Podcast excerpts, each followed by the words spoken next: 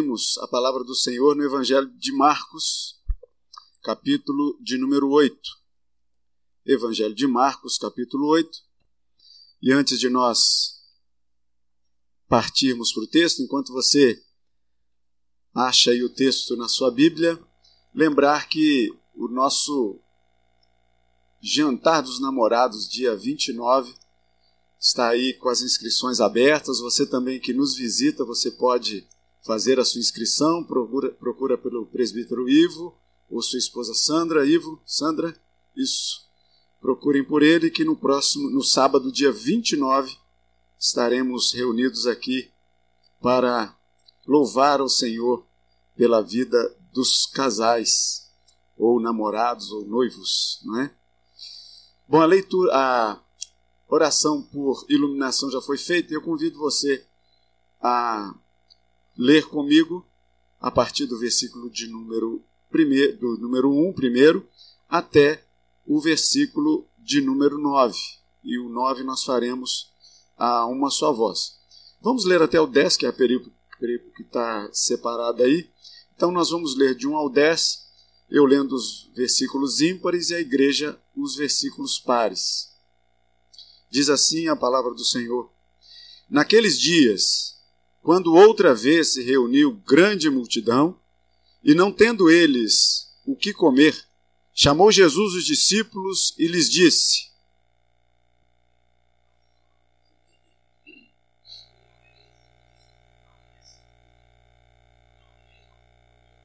Se os despedir para suas casas em jejum, desfalecerão pelo caminho, e alguns deles vieram de longe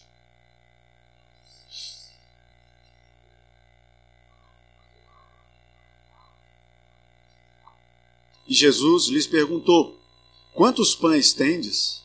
Responderam eles: Sete.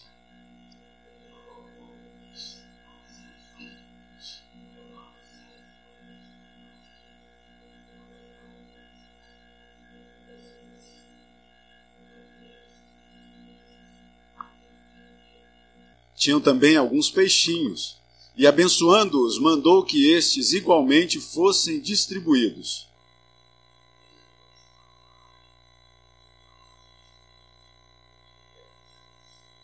Eram cerca de quatro mil homens. Então Jesus os despediu juntos. Logo a seguir, tendo embarcado juntamente com seus discípulos, partiu para as regiões da Dalmanuta. Louvado seja o nome do Senhor. Hoje nós vamos falar sobre fé e ação social. Lembrando que o Senhor Jesus, e, e nesse trecho que nós lemos, a gente tem três grandes figuras. A primeira grande figura é a figura do próprio Senhor Jesus, o nosso Senhor. A segunda são os discípulos e a terceira a grande multidão. Então nós podemos entender aqui que como igreja de Cristo, a gente pode ter o, o Senhor Jesus como aquele que nos ensina, a gente tem os discípulos ali, os mais chegados, como a expressão da igreja, a gente vai entender o porquê disso. E também o mundo aí fora, que é tarefa e trabalho nosso. Por isso, fé e ação social vai nos falar sobre trabalho. Lendo o livro de John Stott, que eu recomendo para você, um livro chamado Ouça o Espírito, o Espírito Santo, Ouça o Espírito, Ouça o Mundo. E também um livro recente que eu comprei do Timothy Keller nessa vinda dele aqui, que justamente vai falar de ação social. E os dois eles, eles trabalham na mesma vertente, dizendo que as palavras de Jesus elas não são lançadas ao vento, mas elas têm uma implicação. E Jesus faz essa. É, a implicação que as palavras de Jesus têm é, na verdade, uma aplicação social. Jesus não só ensina, mas ele age então, a gente não tem as palavras de Jesus soltas, mas elas se cumprem em sua ação. E John Stott ele vai trazer para a gente é, dois exemplos, aí eu adiciono um terceiro exemplo nesse. Ele vai trazer duas parábolas que Jesus contou. A primeira delas é justamente sobre a parábola do filho pródigo, também reintitulada pelo nosso pastor como a parábola do pai amoroso, aquele que despende perdão para o filho que pediu a sua herança fora de tempo e foi seguir a sua jornada, deu um bastante é, é, é, é cara na porta, tropeçou e retornou da forma como estava, e o pai então o recebeu de volta, despendendo sobre ele o perdão. Isso, o perdão, é uma coisa que efetivamente está sobre a nossa vida e sobre a vida da igreja, mas que, como a gente pode ver a situação do perdão numa implicação social. E aí, a outra parábola que ele apresenta para a gente, John Stott apresenta para a gente, é justamente a do bom samaritano, que a gente vê onde não é esperado de um cidadão que está passando, ou seja, o samaritano, não é esperado dele que ele atenda um homem que foi maltratado, que foi espancado, que foi roubado, deixado quase à morte, e daquele que não se espera, ele para, cuida daquele homem, despende dinheiro, inclusive, para poder ajudar aquele homem, leva na sua montaria para a hospedaria próxima, para que ali cuidassem dele. Então a gente vê a ação miraculosa de Jesus pelo perdão, mas a gente vê também a ação social que Jesus conta para os seus ouvintes, para que os ouvintes pudessem entender e aplicar isso em sua vida também. Agora, qual é a terceira, e aí sim é uma história contada acerca de Jesus, que Jesus estava num lugar, a casa estava completamente cheia, e a gente então não precisa usar então duas parábolas, mas a gente usa um fato concreto com as duas coisas, o perdão e a ação social nas palavras de Jesus na vida de um homem. Jesus estava reunido contando e ensinando para uma grande multidão. E Jesus vivia sempre cercado de grandes multidões. E ele estava numa casa e não tinha como chegar até ele facilmente. E chegaram quatro homens levando um paralítico num leito, e aí, não podendo alcançar Jesus pela casa, arrumaram um jeito de subir, e em subindo, encontraram ali um. abriram um espaço num telhado perto de onde Jesus estava e desceram, conseguiram descer o paralítico até a frente de Jesus. E Jesus então diz aquelas palavras, belíssimas palavras, de que nós recebendo isso, não precisamos de mais nada. Jesus diz: estão perdoados os teus pecados. Aquele homem podia continuar paralítico, mas quando o Senhor Jesus diz: estão perdoados os teus pecados, assim como ele disse para a gente, já é tudo e todo suficiente para a gente. O perdão de Jesus, emanado da cruz do Calvário, já é suficiente para nós. Porque o túmulo ficou vazio, tendo ficado vazio, a cruz faz todo sentido.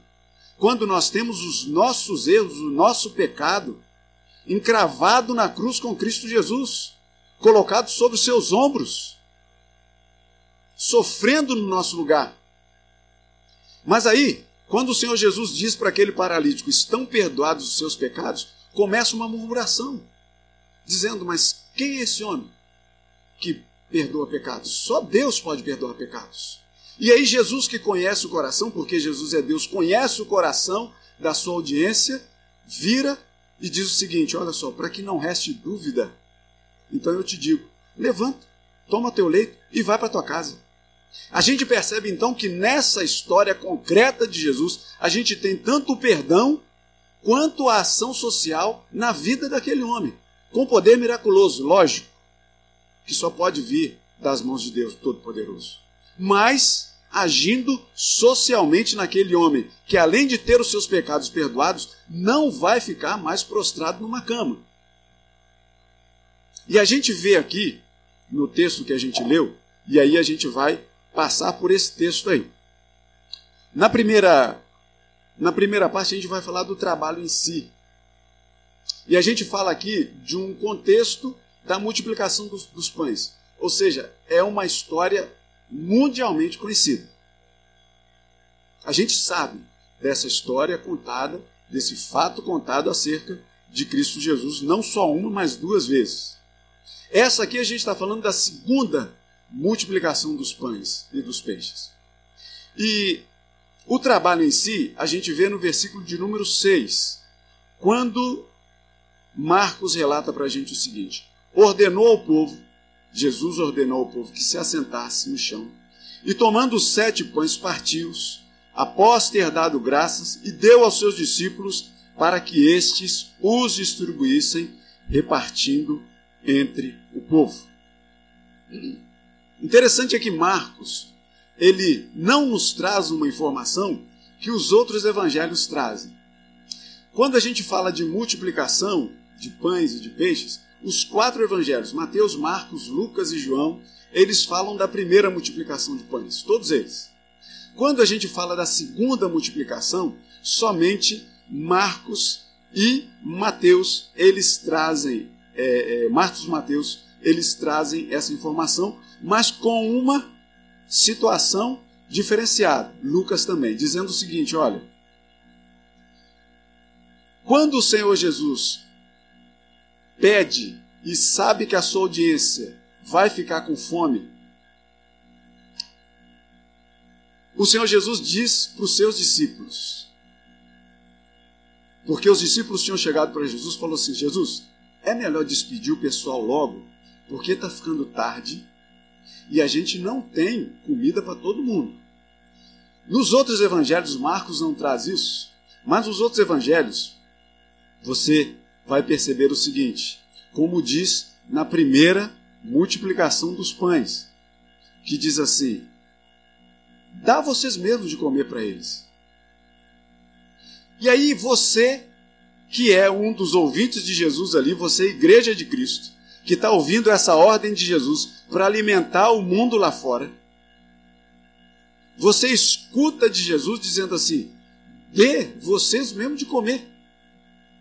E aí, provavelmente, os discípulos mais chegados ali começaram a olhar um para o outro e perguntar: como? Quando a gente fala dessa segunda multiplicação, a gente percebe que aí os discípulos vão responder: Senhor, a gente está no meio do deserto. Onde a gente vai tirar comida para dar para esse povo todo? E aí é onde a gente divide o trabalho em duas etapas: o trabalho em si. O trabalho extraordinário e o trabalho ordinário. O trabalho extraordinário é de Deus, é de Jesus. O trabalho ordinário é nosso. Porque, notem bem, lá no versículo 6, manda todo mundo sentar e diz o seguinte: olha, abençoa, toma o pão, dá graças, parte o pão e dá aos seus discípulos para que estes distribuam. Jesus é o pão da vida. E nós temos que distribuir esse pão da vida para as pessoas que têm fome.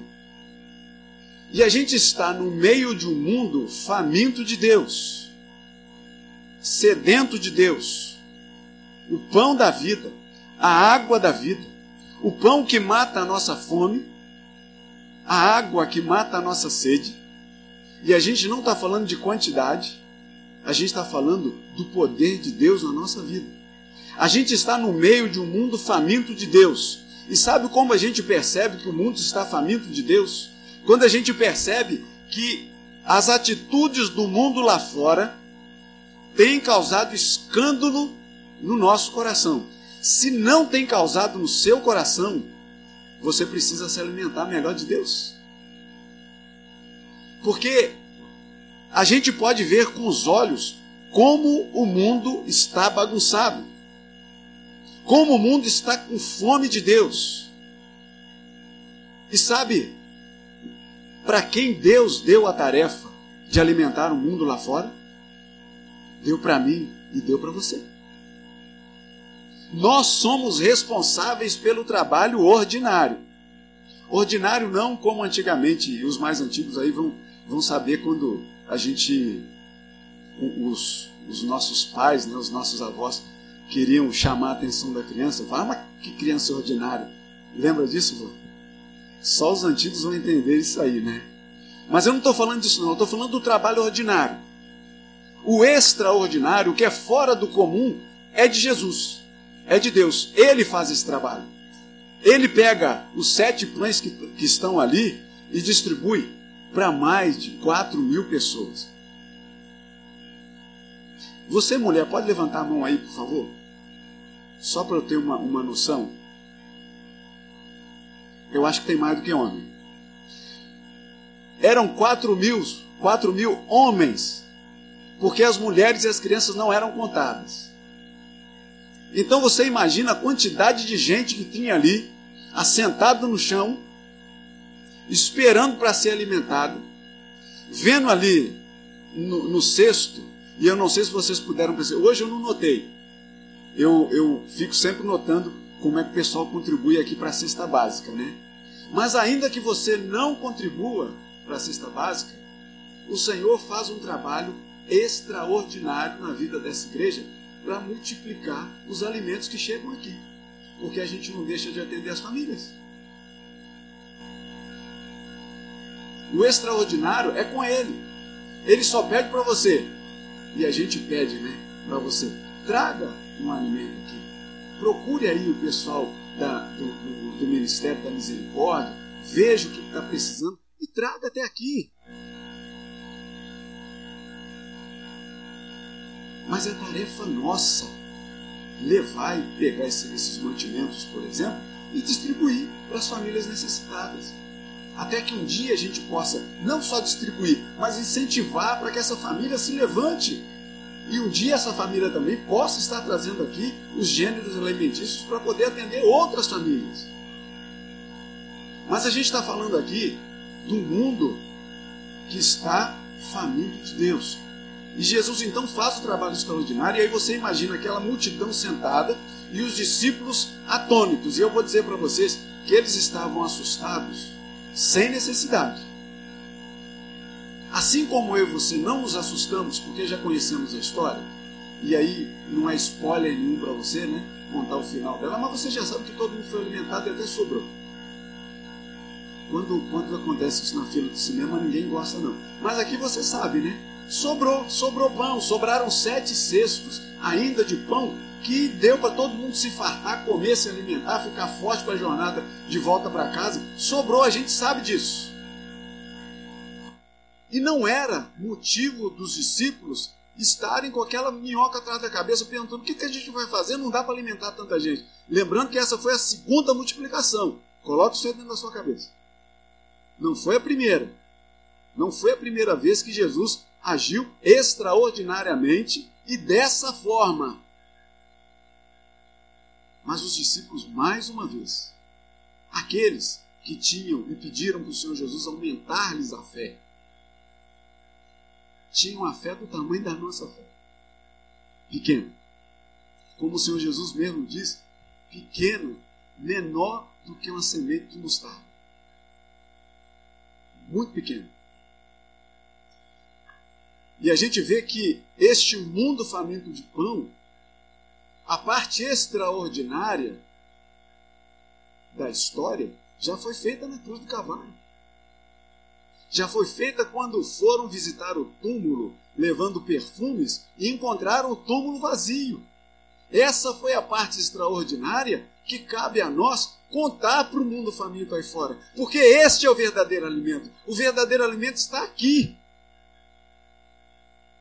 E a gente deve se alimentar disso, porque, meus irmãos, muitas vezes nós mesmos estamos famintos de Deus. A partir do momento que a gente deixa de se alimentar. Hoje a gente ouviu aqui o reverendo Vladimir falando dos cultos de manhã às 10 horas, né? E eu não vou perguntar aqui para você levantar a mão se você estava até às 10 da manhã, não vou fazer isso. Mas eu estava aqui, eu sei quem estava aqui. Mas o fato é que não, a gente não vai repetir coisas. Não é do tipo assim, igual a gente pensava lá no passado. E eu fui criado e, e, assim num ambiente católico que, por exemplo, ir à missa uma vez por domingo já estava suficiente. Só que eu não tinha noção que se eu fosse à missa duas vezes por domingo, eu ia me alimentar mais. Quando fosse pregado o evangelho lá. A mensagem de hoje de manhã, se você não veio, você não se alimentou dela. E se você não se alimentou dela, você vai ter, com a mensagem de hoje, entre muitas aspas, menos alimento para dar para o mundo faminto lá fora. Captou? Conseguiu entender? Porque, na verdade, a nossa comunhão com o pão da vida, que é Jesus Cristo, nos dá através da palavra. Aí você pode até dizer assim: ah, mas eu li a palavra lá em casa hoje, mãe. Louvado seja o nome do Senhor. Faça isso hoje, faça amanhã, terça, quarta, quinta, todos os dias. Porque quanto mais comunhão você tiver com o pão da vida, com a palavra da verdade, com a palavra da vida, mais alimento você vai ter para alimentar o povo faminto na fome. Mas não é só o trabalho em si. O trabalho existe por causa da necessidade. E aí a gente vai, volta lá no versículo de número 2. Você pode ler o versículo 2 comigo? Ou para mim, enquanto eu bebo um pouquinho d'água?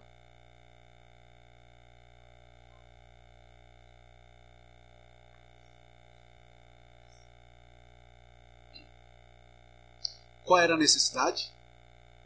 Fome. Fome orgânica. Ali era fome orgânica. Até porque fome espiritual na presença de Jesus não dá para ter. Ele nos sacia por completo. O Senhor Jesus, por isso que quando, sempre quando a gente celebra a ceia, e algumas vezes eu relembro isso, dizendo que não é o tamanho do pão que vai matar a sua fome, porque é um pedacinho desse. E nem o cálice, que é um desse tamanho também, que vai matar a sua sede. O que mata a nossa sede quando nós celebramos a ceia e participamos dela é a presença real de Cristo que vai saciar sua fome, que vai saciar sua sede. Agora, quando eu digo que até nós mesmos conhecemos que o pão da vida, que é Jesus, e algumas vezes a gente fica sem essa presença, vai dizer que você aqui no domingo não recupera suas forças não recarrega suas energias, não repõe as suas baterias, porque aqui é lugar de comunhão e onde a gente compartilha da palavra, glorifica, exalta o nome do Senhor, a gente sai daqui voando. A gente sai daqui com o coração cheio de alegria, cheio de festa, porque a gente sai daqui alimentado. Não há como ser igreja sozinho, então volto aí ao ponto passado, se você lê a palavra de Deus, se hoje de manhã você tirou o tempo para poder ler a palavra de Deus lá na sua casa, beleza, tranquilo, é bênção pura. Mas falta a comunhão. A comunhão é que vai fazer com que eu fortaleça você, incentive a você, para que juntos nós, nós possamos ir, cada um para um lado lá fora, cada um vai para sua casa, mas no caminho a gente vai encontrar gente faminta que precisa do pão, do pão da vida. Amanhã você vai encontrar no seu trabalho, amanhã você vai encontrar na sua escola, na sua faculdade, na sua vizinhança, pessoas famintas de Deus. E é tarefa minha e sua levar esse evangelho, a boa nova de salvação, a todas as pessoas. Notando que anjos quiseram fazer isso, mas o Senhor reservou para nós fazer, fazer isso. Então é tarefa nossa. É um prazer. Na verdade, um privilégio, junto com prazer, junto com uma tarefa, junto com um serviço. Mas é tudo gratificante, deve ser gratificante, quando você consegue levar pessoas a conhecer a Cristo que não conheciam ainda. Prove isso e veja se o seu coração não vai se encher de júbilo e de festa se alguma pessoa conhecer Cristo através da sua vida. Isso é maravilhoso. E eu sei que tem gente aqui sentados aqui no nosso meio, né, Rafael? Eu vou nomear logo, que é uma, uma enxurrada de gente que vem conhecendo Cristo através desse homem, desse jovem. Louvado seja o nome do Senhor por isso. E a gente testemunha lá no conselho. Eu fiz questão de nomear, desculpa por ter citado, viu, Rafael? Mas continue, continue assim, meu filho. Porque é gratidão demais quando o nosso coração, talvez você nem saiba, mas muitas vezes quando você fala de Cristo, outras pessoas vêm e se convertem ao Evangelho, entendem que não há como viver sem Jesus através da sua vida. E aí, do nada, alguma pessoa chega e fala para você assim: olha, eu vim para a igreja, abracei a Cristo Jesus por causa daquele dia que você falou. De repente você nem sabe, mas sabe por que você não sabe? Porque você já está cheio da palavra de Deus. Você já está cheio de alimento e naturalmente isso sai de você. Quando a sua vida está cheia do pão da vida que é Cristo Jesus, isso emana de você como o suor sai da sua pele. Naturalmente. Não precisa de você fazer esforço. Até porque o seu esforço é nulo se o Espírito Santo de Deus não atuar. Porque o convencimento é do Espírito Santo. Você só é instrumento. Você só vai pegar o pão partido da mão de Cristo Jesus e repartir para o povo. O trabalho ordinário, como a gente disse no outro ponto, é nossa, mas a necessidade é premente, a necessidade está aí. O mundo está faminto lá fora, o mundo está sedento lá fora de Cristo. E a gente precisa levar esse alimento para eles. É tarefa nossa. É, e aí eu me lembro até do, do dessa questão do pão, né, da necessidade, da fome. Eu me lembro do reverendo Antônio, quando ele. Eu acho que essa tese é dele, acho que não buscou em ninguém, não, né, Que ele falou o seguinte: que muito provavelmente Deus inventou a comida para que a gente tivesse junto. Um, ele diz, né, foi um pretexto de Deus fazermos a sua imagem e semelhança, mas que a gente vai sentir fome, para que a gente tivesse reunido ao redor da mesa, comendo, batendo papo, se alegrando com a nossa família. Lembra o que, que Jó fazia? Jó fazia isso. Jó fazia questão de ter os seus filhos ao redor da mesa para se alimentar com ele. Porque pensa bem, o reverendo Antônio, eu acho que ele tem razão. Pensa bem, Deus não podia ter criado o homem sem a necessidade de comer? É Deus, cara. Pode. Ele poderia, mas não. Ele nos fez com a necessidade de alimento, de se alimentar. E aí o reverendo Antônio vai e chega com isso. Que foi um pretexto de Deus para que a gente estivesse em comunhão. Como a gente está aqui hoje. Compartilhando do pão da vida em comunhão. Ao redor, não dos pastores aqui, mas ao redor da palavra de Deus. A verdadeira palavra, o verdadeiro pão que tira a nossa fome. E que pode tirar a fome do mundo e que na verdade tira a fome do mundo, porque um dia nós estávamos lá, famintos, e o Senhor nos alimentou com a sua multiplicação. E aí, a gente está aqui. O trabalho, ele não é vão. Então a gente já falou do trabalho em si, que é o próprio repartir, a gente já falou que o trabalho ele só acontece por causa de uma necessidade, e nesse contexto aqui a necessidade era a fome, e que o trabalho não é vão. Versículos de número 3, 8 e 9, que diz assim: Se eu os despedir para suas casas em jejum, Jesus falou, desfalecerão pelo caminho, e alguns deles vieram de longe. Versículo 8: Comeram e se fartaram, e dos pedaços restantes recolheram sete cestos. Eram cerca de quatro mil homens. Então Jesus os despediu. No versículo 4 vai dizer para a gente que, lembra daquela pergunta dos discípulos? De onde poderá alguém fartá-los de pão nesse deserto? Porque os outros evangelhos, como eu já disse, trazem aquela, aquela fala de Jesus, né? Dá de comer vocês mesmos.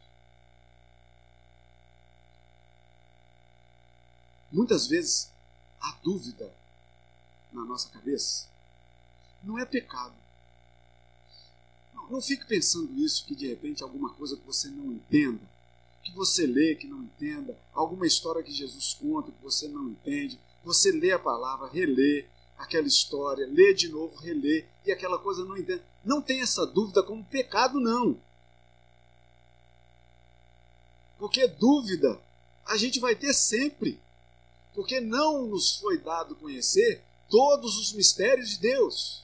Algumas coisas são reservadas exclusivamente para Ele, mas nós não temos essa capacidade. Nós não temos aqueles três atributos que somente pertencem a Deus. E aí, a gente vê que no versículo 4 surge uma dúvida na cabeça dos discípulos. Como a gente vai fartar esse monte de gente, dar de comer para esse monte de gente nesse deserto? No Senhor, o nosso trabalho não é vão. As dúvidas, inclusive na nossa comunhão com Cristo, as dúvidas podem surgir. Quer um exemplo clássico disso? Mateus capítulo 14 vai dizer sobre Pedro andando sobre o mar, que também é uma história mundialmente conhecida. Né? E que Pedro, então, ali, vendo o Senhor Jesus chegar, o barco estava sendo agitado de um lado para o outro, e quando Jesus chega perto, o barco ainda continua agitado de um lado para o outro, não cessa, e Jesus vai e diz: Vem para fora do barco, Pedro. E Pedro vai. E aí, quando a palavra diz que ele olha as circunstâncias, né? Mas sabe o que, que ele teve? Ele teve dúvida. Ele teve dúvida. Eu teria dúvida. Se eu botasse o pé na Praia da Bica, talvez a gente até consiga caminhar, né? Porque é muita sujeira. Infelizmente, né? Mas imagina só, você lá no meio do mar, você bota o pé para fora e você não afunda. O que que surge na nossa cabeça? Dúvida. Porque tudo que eu jogo aqui dentro, né, salvo aí os cálculos náuticos aí, negócio de flutuabilidade, sei lá, esse negócio todo aí, né, fora isso, mas Pedro sabia quantas vezes Pedro já deve ter mergulhado. E aí ele vai e bota o pé para fora e bota o segundo e começa a andar. E tem dúvida, como pode uma coisa dessa? Eu andando sobre as águas. E quando tem dúvida, a gente estremece, a gente cambaleia. E Pedro cambaleou, e Pedro caiu. Mas sabe o que acontece? Na dúvida, clame ao Senhor. Peça ajuda para quem pode te ajudar. Pede, pede ajuda para o próprio Deus pois ele te ajuda, ele sabe das suas necessidades, ele sabe das suas dúvidas, ele sabe, ele esquadrinha o seu coração, ele te conhece por inteiro, pelo avesso e pelo lado de fora. E aí, Pedro, nessa dúvida dele, diz: Salva-me, Senhor! E o Senhor prontamente vai lá e pega Pedro e põe de novo para cima. Então, no meio do nosso trabalho, a gente pode ter dúvida, mas pede ajuda a quem pode te ajudar, porque no Senhor o nosso trabalho não é vão. E aí você pensa comigo o seguinte: no versículo 9, o Senhor diz que pode então, finalmente, despedir as pessoas saciadas.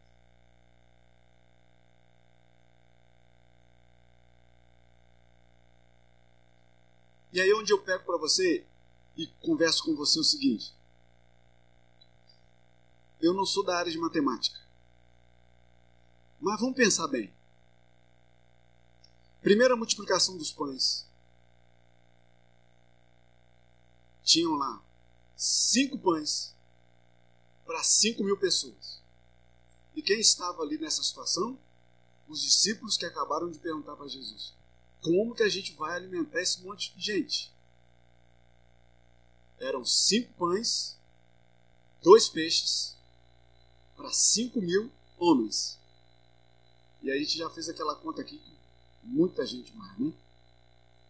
Cinco pães para cinco mil. Então você pensa aí, né? É só Jesus consagrar ali e partir o pão, né? Cada pedaço do pão para mil, né? E aí, cada pão para mil, conta simples, né? É isso? Estou enganado? Tô, eu tô certo? Tô, né? É mais ou menos isso aí. E aí você chega aqui no Evangelho de Marcos, na segunda multiplicação, com os discípulos que estavam lá na primeira, que agora tem uma quantidade menor de pessoas e uma quantidade maior de pão. E a dúvida na cabeça deles. Não acontece só com eles, não. Acontece com a gente também. É uma quantidade maior de pão, agora são sete pães, para quatro mil pessoas. É muito mais fácil, entre aspas, para Jesus multiplicar, não é? Não? Mas lembra que eu falei que o trabalho extraordinário não tem nada a ver com a gente? É trabalho de Deus.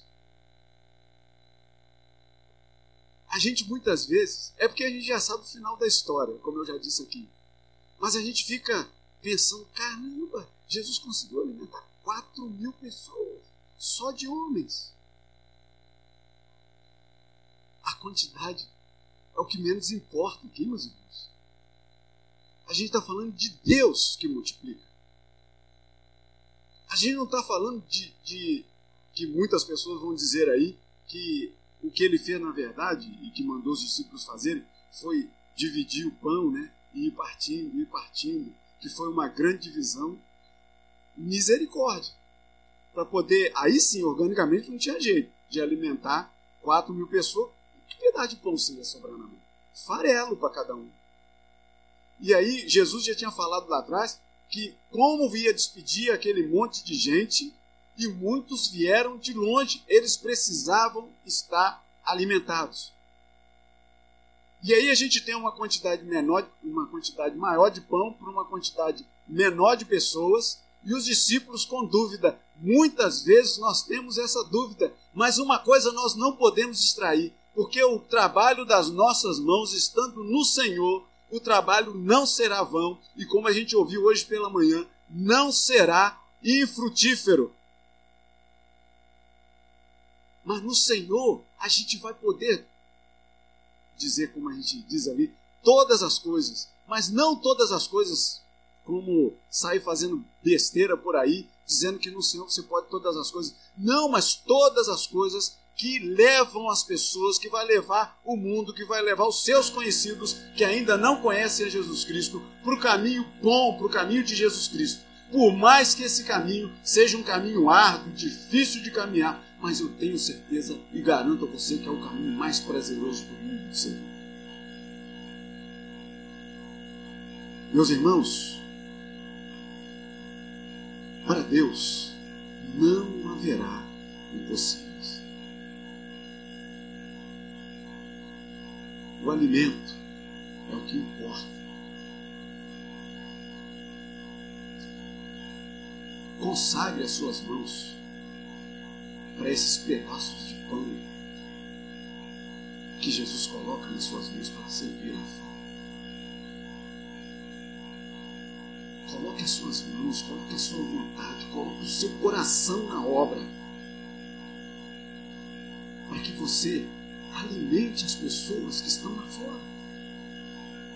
Porque você já está alimentado. Você já conhece o Senhor. Você já está bem. Você já está sadio, você já pode ir para a sua jornada de volta para casa, ainda que você tenha vindo de longe. E digo para você: todos nós viemos de longe. Porque estávamos longe do Senhor e o Senhor nos chama, nos atrai para Ele.